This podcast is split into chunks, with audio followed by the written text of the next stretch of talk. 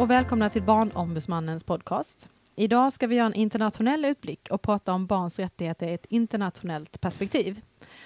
Idag sitter vi på barnrättsdagarna i Örebro. Eh, det är en konferens med över tusen barnrättsintresserade experter och praktiker. Jag heter Frida Ekberg och idag har jag med mig ingen mindre än toppdiplomaten Jan Eliasson. Välkommen! Tack så mycket! Jan Eliasson, du är svensk diplomat, politiker, före detta vice generalsekreterare för FN, tidigare utrikesminister också i den socialdemokratiska regeringen. Varmt, varmt välkommen igen till podcasten med Barnombudsmannen. Tack, mycket fint att vara här. Du höll ett mycket inspirerande tal till åhörarna. Vad var ditt viktigaste budskap idag? Ja, mitt viktigaste budskap är att uh, vi har en mörk bild eh, bakom oss av eh, barn som försummas, misshandlas, utnyttjas ut i eh, barnarbete som barnsoldater och får ingen utbildning och jag har sett barn dö framför mig i dysenteri och uttorkning. Så att jag har sett så mycket utav barn som får betala priset för konflikter och orättvisor.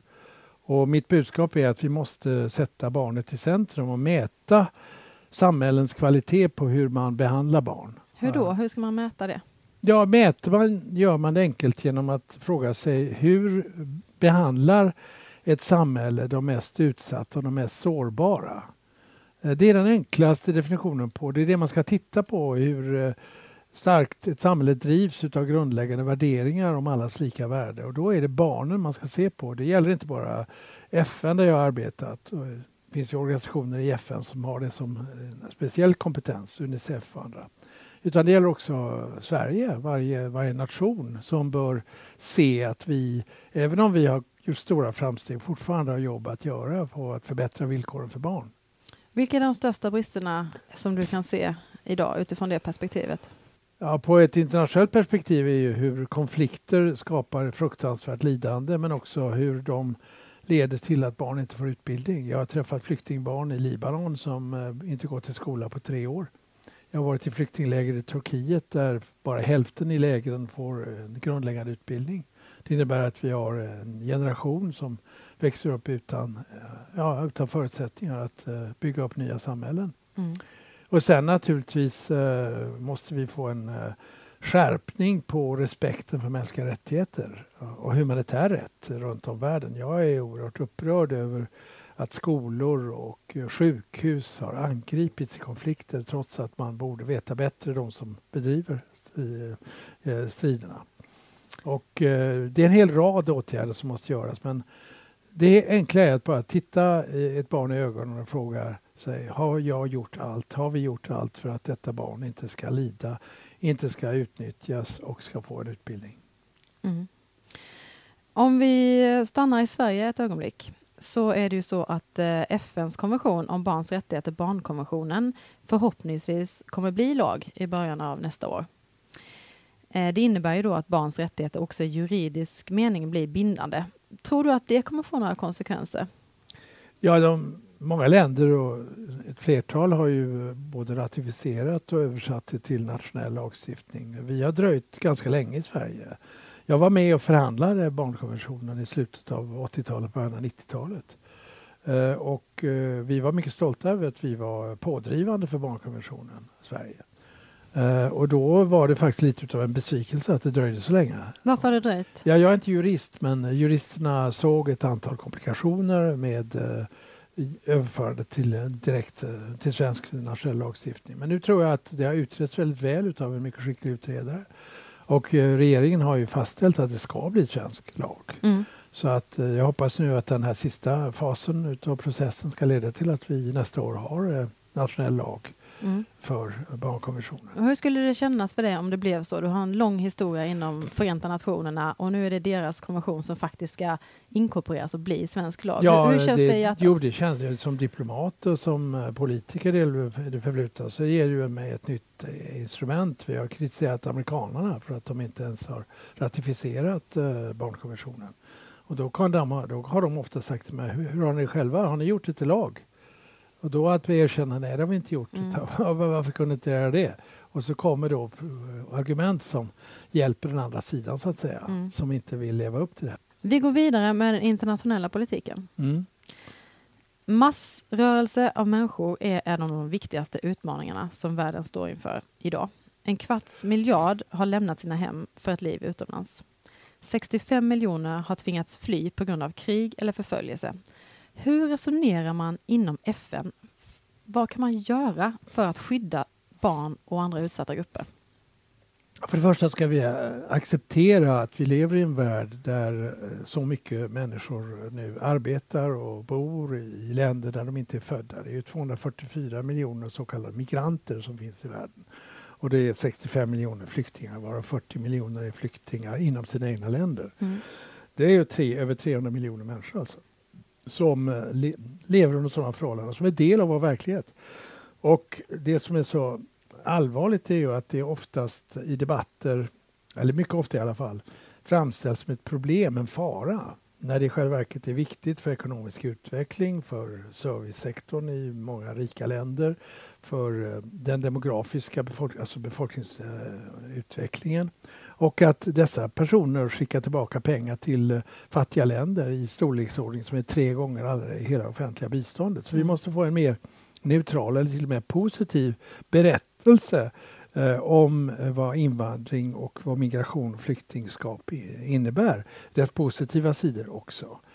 Eh, de som man ser får ta, betala det högsta priset är ju som vanligt kvinnor och barn. Mm. Jag har själv varit i trakterna kring Syrien, både i Turkiet och Libanon och sett hur barn far illa, inte får utbildning och eh, får dras längs vägarna och ta risker för sina liv. Och, för att inte tala om de tusentals människor som dör och har dött. Men du säger det, det är både information och resurser. Eh, men vad kan man göra just nu för att skydda de här barnen som just nu är på flykt?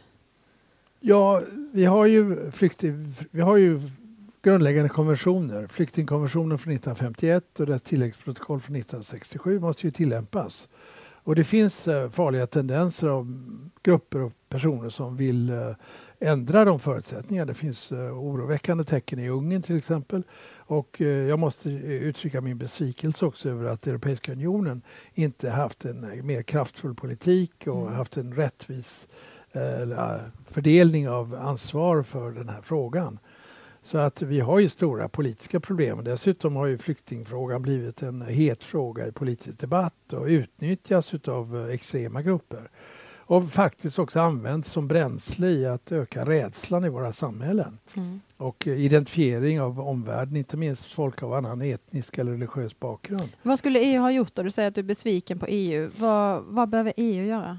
Ja, EU eh, hade ju då denna anstormning som det ord som användes även om det ingalunda går att jämföra med hur många som kommit till eh, till exempel Jordanien, Libanon och Turkiet. Men det var en mängd som kom 2015 och det mm. satte ju det hela politiska livet nästan ur spel.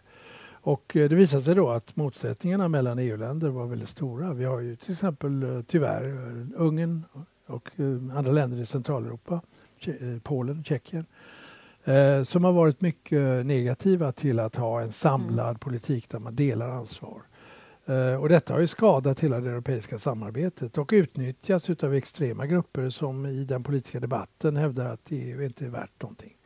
Och där, genom att inte visa att man kan klara en sån utmaning som att hantera en miljon flyktingar på en befolkningsbas av 500 miljoner Eh, det är tycker jag, svaghetstecken för Europa. Mm. Så att, eh, jag hoppas att det kommer att bli en förbättring. Eh, franska valet är ju viktigt nu mm. och vilken riktning som kommer att dominera från ett av EUs viktigaste länder. Mm. Men vi har ju också utvecklingen i USA där det finns en anti invandringstendens på högsta nivå ja. och som är mycket oroväckande och som faktiskt sänder en signal ut i världen om huruvida det västerländska demokratierna verkligen producerar lösningar som är rättvisa och som bygger på allas lika värde. Ja, vi pratade igår också på det här barntoppmötet som var i Stockholm, ett gemensamt asylsystem. Får liksom samma bestämmelser över hela EU. Hur ser du på den utvecklingen? Kommer det bli bättre om det är gemensamt eller tror du att det är bättre att varje land har sina egna. Ja, det viktigaste är att inte rubba på flyktingkonventionen från 1951. Så att om man får en enighet på en lägre nivå, en minsta gemensam nämnare som hamnar på en, en sämre nivå, då mm. tror jag man får akta sig väldigt noga. Men det är klart att det är en styrka att vi inte har uh, uh, olika system i olika EU-länder. Eh, så att eh, man får sträva vidare på den punkten också. Sen naturligtvis så är det som är otroligt viktigt och som jag inte gick in på i mitt anförande idag. Det är ju insatser i de länder som varifrån eh, flyktingar kommer. Vi måste ju arbeta hårdare för att få fred i Syrien. Vi måste se till att vi hjälper länder i Afrika Mm. och, och så vidare. Att vi Det är det som FN historiskt sett har varit jättebra på. Det har varit inriktningen för FN så som Mm. jag kan se det utifrån, att Mm. man har velat skapa fred. Hur, hur, hur känns det liksom när, när man är i toppskiktet i FN om man inte blir fred? Ja, det, är- jag kan ju inte dölja för, för dig och er att eh, det har lett till en djup frustration, en djup besvikelse. Och vi har uttalat det på, offentligt också, den avgående generalsekreteraren och jag, över hur eh, besvikna vi är över att säkerhetsrådet inte gett verktyg till förhandlarna, till Kofi Annan, för generalsekreteraren och nu Staffan de Mistura. Eh, att de skulle ha haft en, ett mer muskulöst instrument, starkt instrument. Det fick de inte. Och FN har ju skadats av detta. Ja, de har haft en resolution som hade gett eh, ramarna för en förhandlingsuppgörelse. Eldupphör, öppning för humanitärt tillträde till alla i, i Syrien, möjlighet för, för flyktingar att återvända och politiska förhandlingar om en övergångsregering som ska bilda en eh, kommitté för att bygga upp en författning och sen val. Det är ju den modell som FN Mm. har lagt fram. Mm. Och det gick inte därför att vi fick inte enighet i säkerhetsrådet. Vad händer nu då, tror du? I Syrienfrågan? Mm. Ja, det ser inte bra ut därför att kriget har blivit allt mer infekterat. Det löses inte bara av parterna på marken. Det involverar eh, de stormakterna. USA och Ryssland måste komma till slutsatsen att kriget ska ta slut. Men inte bara det. Det, också gäller, det gäller också att eh, länderna i regionen, Iran, Saudiarabien, Turkiet, Qatar, drar åt samma håll att kriget måste ta slut. Men Eh, vill inte alla det? Jo, men det är ju så att eh, en grupp anser att eh, president Assad ska avgå från början. En annan grupp anser att han ska sitta kvar och kunna få möjlighet till och med att ställa upp i ett val. Och den frågan måste man undvika genom att man sätter igång en process från början där alla där båda grupperna utser sina representanter. Sen tror jag att det kommer att lösa sig under förhandlingens gång. Mm. Ja. Det är spännande och det är mycket som händer. Man har också det här med att eh, Donald Trump eh, hotar med att dra tillbaka sin funding på UNHCRs eh, sida. Vad kommer det få för konsekvenser Ja, för det, det tror jag är Antonio Guterres största bekymmer nu. USA är den största bidragsgivaren till många organisationer och till FN. Och hotet att dra in bi- biståndet eller med, eh, bidragen till klimatarbetet, till eh, flyktingarbetet, eh, till mänskliga rättigheter, till kvinnors rättigheter. Det är väldigt oroande. Tyvärr finns det inte mycket hopp eller i amerikanska kongressen.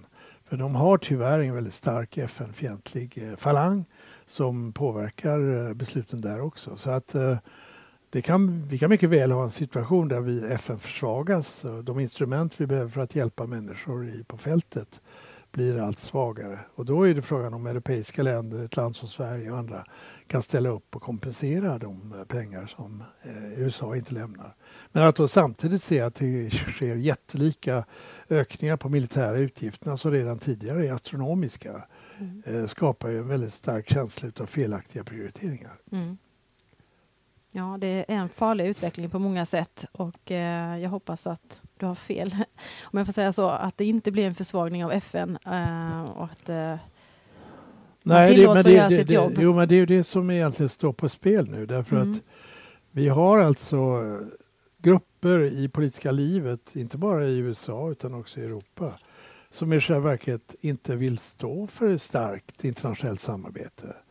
De till och med bild, målar upp en bild som jag tycker vi ska vara väldigt eh, noga med att notera av att det är en motsättning mellan internationellt samarbete och stolthet över sitt eget land. Det får inte vara så att nationalism ställs mot internationalism som det görs nu till exempel i Frankrike. mm, Eh, utan det är, är mycket väl, kan mycket väl vara så att en stolthet över det egna landet, dess traditioner och historia som vi har anledning vara, all anledning att vara stolta över i Sverige mm, kan förenas med mycket stark känsla för internationellt samarbete. mm, Det är inte antingen eller, det är Nej. både och. Och det måste vi akta oss för att inte eh, dessa extrema grupper eh, monopoliserar flaggan och nationen som vi och våra föräldrar, far och morföräldrar har byggt upp. mm. Om man ska tänka rent personligen, om du skulle få ändra någonting, nu byter vi ämne här helt. Ja. Om du skulle få ändra någonting i världen, vad som helst, vad skulle det vara då? Jag skulle vilja att vi har en förebyggande instinkt. Vad Att- betyder det? Det innebär att vi, när vi hör vibrationerna i marken, jag hoppas du går fram med mikrofonen, då ska vi agera. Varför ska vi vänta till huset brinner, till kriget bryter ut, till de våldsamma motsättningarna och brotten mot mänskliga rättigheter och nöden? Om vi kan förstå att det är på de tidiga stadierna vi ska ta an oss an problemen. Som diplomat känner jag ju att jag blir så besviken över att jag kommer in när huset har brunnit upp, eller brinner snarare än det det är rökutvecklingen. Det är tidiga arbetet som måste belönas. Och om vi kan lära oss att tala, använda ordet, bryta tystnaden, eh, ha öppen dialog om problem tidigt, då skulle vi ändra världen på ett helt nytt sätt. Vi har en tendens att inte se problemen i tid. Vi bryr oss inte om ett sår för att bli infekterat. Vi väntar till hjärtinfarkten istället för att leva sunt med hårt bröd och motion och vad det nu är. Men om man ska ta det tillbaka till den verklighet som vi lever i idag i Sverige och alla de här människorna som i sitt dagliga arbete möter barn i skolan, i sjukvården, i socialtjänsten. Hur ska de kunna jobba mer förebyggande? Ja, tyvärr är de ju ofta de som får ta hand om resultatet av att vi inte gjort förebyggande arbete. Men de är också de som ser varningstecknen. Precis. De ser när barn börjar må illa, de ser när familjer splittras, de ser när, när eh, ett barn inte kan följa utbildningen utav olika skäl. Då ska de in och se till att man agerar innan det går riktigt illa för dessa barn. Ju, Men hur ska de tänka för att inte en enda unge ska fara illa i dagens Sverige, tycker du? Ja, det är just att fånga upp varningssignalerna. Mm. Och att det ska ingå i en arbetsbeskrivning att man ska agera på det tidiga stadiet. Mm. Och att det blir den naturliga reflexen. Och att man inte bara använder eh, sista vägen. Jag var ju ansvarig för alla FNs humanitära operationer Ja. på sin tid på 90-talet. Jag höll på att bli vansinnig på att ständigt komma ut när, det var, när jag såg barn dö framför Ja. mig. Som jag gjorde i Somalia och Sudan till exempel. Och då sa jag hela tiden att herregud, varför ska jag komma in så här sent? Hur lyckades du upprätthålla liksom den diplomatiska mas masken om man så säger att du måste ändå vara diplomat, du måste ändå stå upp, du är ändå FN.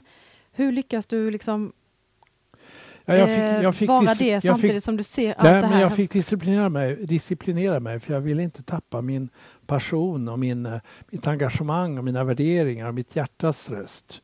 Eh, Den vill jag inte mista för den driver mig. Mm. Men jag visste ju också att jag måste vara cool. Att jag fick hålla tillbaka och att jag fick spara på artilleriet. Mm. Eh, Att det fick mullra inom mig. Det va. tror jag många som undrar. Man ser dig, du har en otrolig pondus på scenen. Du utstrålar ju engagemang så att alla kan känna det i publiken. Hur gör man det? Jo, men det är att eh, du måste ha, välja ut ganska tidigt i liv, tycker jag, vissa principer som ska vägleda dig. Och det lärde jag mig från mina föräldrar. De grundläggande värderingarna om allas lika värde, hedlighet och sanning. Och allt som jag fick med mig där är jag otroligt tacksam för, apropå vad jag sa om rötter. Mm. Men sen har jag också eh, sett verkligheten ute på fältet och har lärt mig att för att effektivt få igenom vad jag vill så måste jag dosera de här känslorna och bygga upp en stor kunskapsbas och sen systematiskt arbeta på vad som konstituerar framgång eller Mm. misslyckande i förhandlingar. Och det är fyra saker. Det är ordet, hur du hanterar ditt ord. Det är tidpunkter du väljer för vad du ska driva, timing, svengelska. Det är kulturförståelse, kunskapen om den miljö som du arbetar i med de människor du arbetar i. Och det sista är din egen persons betydelse och personliga relationers betydelse. Tilliten, sympatin ibland som du kan väcka. Eh, De fyra faktorerna har varit avgörande för mig och det, då är jag ganska systematisk. När jag, när jag går ut med ett förhandlingsbud så är det noga övervägt, inte minst då, valörerna i orden och tidpunkten för mitt utspel. Och sen respekten öppna med att det går in i deras kultur. Och sen att de tittar på mig i ögonen och litar på mig. Mm. Där har vi det. Och det är ju egentligen inte bara eh, råd i förhandlingar och i medling utan det är faktiskt råd i livet. Mm. Ja, men tack Jan Eliasson. Det tycker jag får vara slutorden i den här Tack. podcasten. Tack, tack så du ha. Tack Lycka till mycket. med allt ni gör. Tack så mycket. Vill du veta mer om Barnombudsmannens verksamhet här i Sverige så finns vi på barnombudsmannen.se. Har ni synpunkter eller kommentarer så går det självklart bra att mejla oss och det gör du på info barnombudsmannen.se och vi finns också tillgängliga i sociala medier.